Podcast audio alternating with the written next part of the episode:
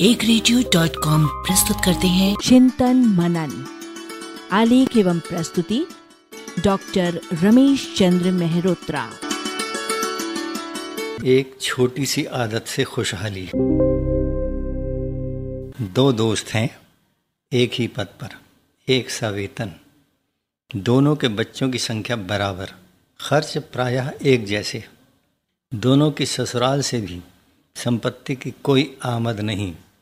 फिर भी एक दोस्त बहुत संपन्न है, जबकि दूसरे को हमेशा आर्थिक तंगी रहती है।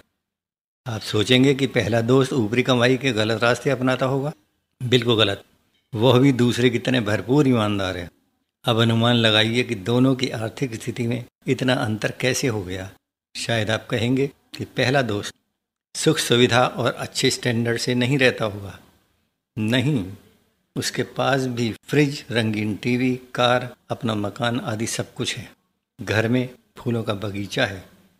वो छिटपुट दान पुण्य, तीर्थ, पिकनिकें आदि भी करता है। उसका कुछ ना कुछ बैंक बैलेंस भी रहता है।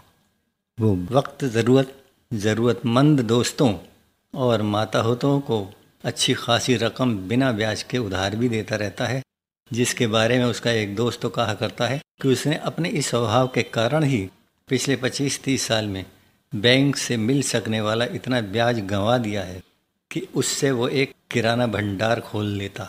उसकी इस खुशहाली का श्रेय, उसकी एक छोटी सी आदत को जाता है। ऐसी आदत जिसका ज़्यादातर लोग मज़ाक उड़ाते हैं। वो आदत है फिजूल खर्ची से बचने की आदत। इस आदत को आप कंजूसी इसलिए नहीं कह सकते कि तथ्यों के अनुसार उसके पास उसके दोस्त की उपलब्धियों से कुछ कम नहीं है। अब कुछ नमूने देखिए। कि उसकी ये फिजूल खर्ची से बचकर, बचत करने की आदत किस प्रकार की है? वो सुबह शाम साल भर एक तरफ़ इस्तेमाल किए जा चुके कागज़ों को अपने समस्त लेखन के काम में लाता है, जिन्हें सामान्यतया यूँ ही फेंक दिया जाता है।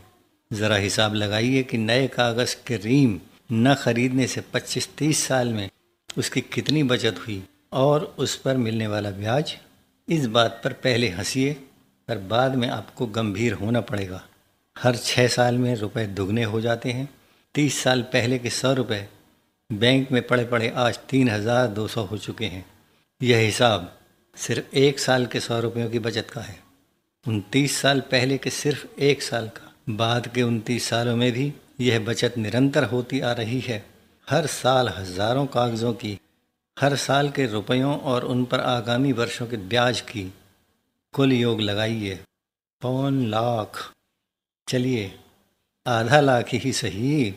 सिर्फ़ एक मद में वो भी बहुत छोटी सी। वह दोस्त किसी भी पहले से इस्तेमाल किए गए, ठीक हालत वाले लिफाफे को दोबारा इस्तेमाल किए बिना नहीं मानता। स्थिति के अनुसार कभी वैसा ही, कभी उसे पलट कर। इस प्रकार उसने अब तक अपने को कई हज़ार छोटे बड़े लिफाफे खरीदने से बचाया। हिसाब लगाइए। उस दोस्त के यहाँ आप फालतू जलती हुई बिजली, व्यर्थ ही चलता हुआ रेडियो या टीवी और बिना चढ़े बर्तन के जलती हुई कुकिंग गैस एक क्षण के लिए भी नहीं देख सकते। ये कोई छोटी बात नहीं है। अगर आप इन तीनों सावधानियों से सिर्फ़ तीन रुपए रोज़ बचा लेते हैं तो एक साल में कितने हुए? लगभग एक हज़ार। और तीस हज़ार, तीस साल में ब्याज अलग। वो दोस्त अपनी कार का इस्तेमाल तभी करता है जब उससे सही रिटर्न मिलता है, वरना उसकी साइकिल सलामत। ज़रूरत के अनुसार रिक्शा और ऑटो भी उसके हिसाब से कार रखने का मतलब यह बिल्कुल नहीं है कि पैदल चलना भूल जाओ और कुछ लीटर पेट्रोल की आहुति सड़कों पर बेनागा चढ़ाओ ही चढ़ाओ। उसमें बैठकर पोस्ट ऑफ़िस तक पोस्ट कार्ड डालने जाओ। उसमें बैठकर दिन में छः बार पनवाड़ी की दुकान पर जाओ। उस दोस्त का पान का खर्च शून्य के बराबर है। शादी ब्याह आदि में पान खाने और दस पाँच रुपयों के रोज़ खाने में बड़ा अंतर है। तंबाकू और सिगरेट आदि की लत को उसने अपने ऊपर कभी हावी नहीं होने दिया।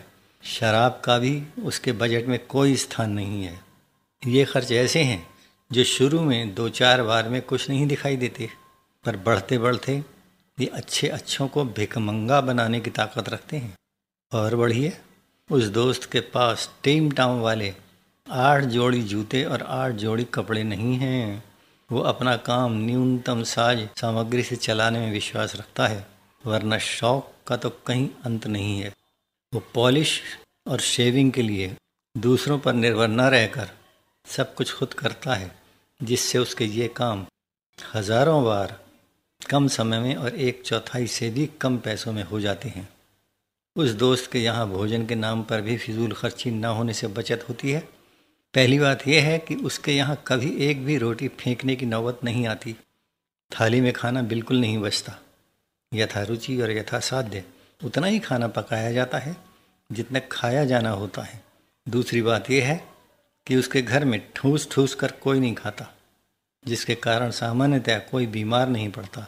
फलता डॉक्टरों और दवाओं का भी सारा संभावनीय व्यय शुद्ध बचत के खाते में जाता है।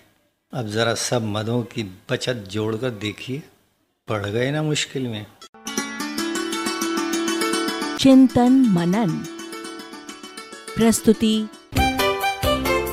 एक रेडियो।